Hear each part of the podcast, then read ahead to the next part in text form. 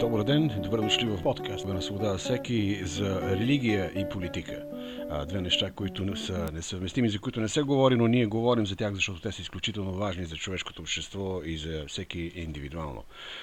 Говорим за изборите в Съединените щати. Един основният въпрос е факт ли е това, че кандидатът Джо Байден, кандидат на Демократическата партия, е станал вече президент. Разбира се, това не е така. Независимо какво ви казват левите централни медии в Съединените щати, копиращите ги български медии или световните поздравления от различни президенти, социалистически и квазисоциалистически капиталистически страни, желанието на всички да видят Демократическата партия отново на власт напълно съответства с вече световната политика, световния начин на на мислене, в който определени ценности, които са квазилиберални, псевдолиберални ценности, се свързват въпреки границите и се стремят да установят една на практика диктатура и някакво управление, в което хората да бъдат управляемата маса и да бъдат ограничени индивидуалните права на всички. Малко ли много това е визия, която в момента може би се струва прекалена на много хора, но а, до голяма степен индивидуалната свобода не е заложена в платформата на Джо Байден. Тя е заложена по-скоро в а, това, което Тръмп по един доста, бих казал, странен и малко и в много случаи неприемлив за мнозина начин успя. Той беше човека, който всъщност можеше да се, да се изправи срещу една такава система. Та да видим какво става в Съединените щати сега с тези избори. На практика медиите не определят а, кой е президент. Дори този, който твърди, че е президент, а, може да каже, че е станал президент. А, все още м, а, кампанията на Тръмп не е приела този избор поради редица странности, меко казано, и а, нередовност по време на избора. Една от тези нередовности е на примера в щата Пенсилвания, който е решаващ. Тръмп води в изборната нощ при преброяването с стотици хиляди гласове, около 700 хиляди гласове, след което тази разлика по-късно се стопява а, след а, докарването на много различни гласове от различни места, включително твърдат от кампанията на, на Тръмп, и на хора, които са починали, които са гласували в тези избори. Подобна е ситуацията в Джорджия, където отново се стопяват разликите а в тези в момента контестирани оспорвани щати, като Уисконсин, Мичиган, Пенсилвания, Северна Каролина и Джорджия. Много често, особено в Уисконсин, има една ситуация, в която се а, споменава, че някъде между 2 и 4 часа сутринта след изборния ден а, в един момент се оказва така, че се появяват някъде 130 хиляди нови глас.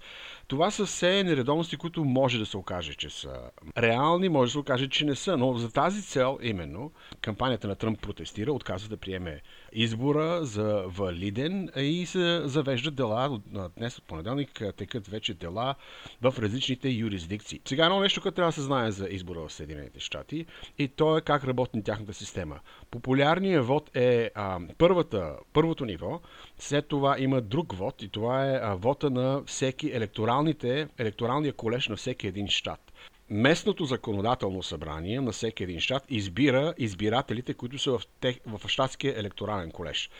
Бройката на тези електорални избиратели, избрани от съответното народно събрание на съответния щат, зависи от а, населението на, на щата. Затова имаме различни, ам, с които президента бива избиран от всеки един щат, електорални колеж на всеки един щат.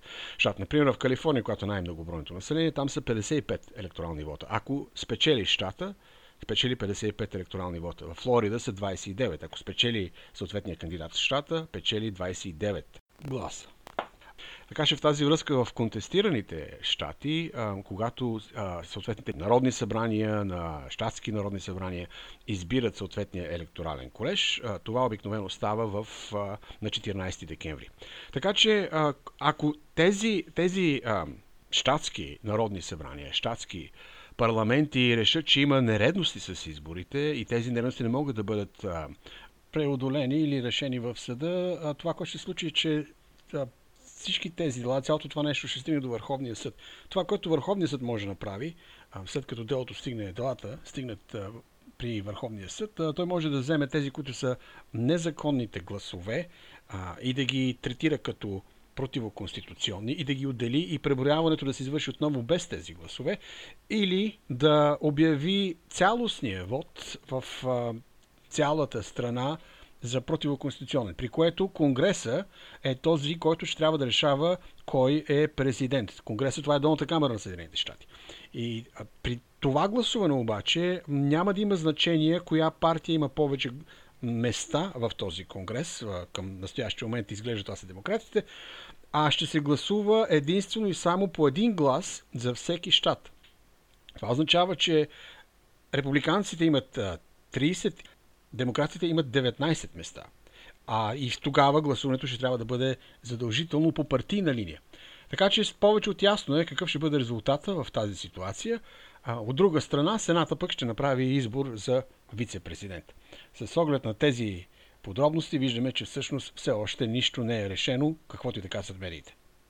Така че все още нищо не е решено. Медиите не решават, въпреки техния изключителен натиск и големите технологични компании, въпреки техния изключителна, изключителна подкрепа и опозиция срещу Тръмп, подкрепа за демократически кандидат, все още нищо не е решено. Затова е добре да се изчака развитието на ситуацията и е добре да имаме преди, че всъщност защо а, толкова важен е този избор не само за американците, но и за много хора, които го следят по света. Едно, че Америка е а, идейно-технологически виждана като лидера на така наречения свободен свят. От една страна, заради нейната мощ, от друга страна, за достъпността на информацията, която идват от американските избори. Аз не си спомням в Русия някой да е следял така изборите в целия свят.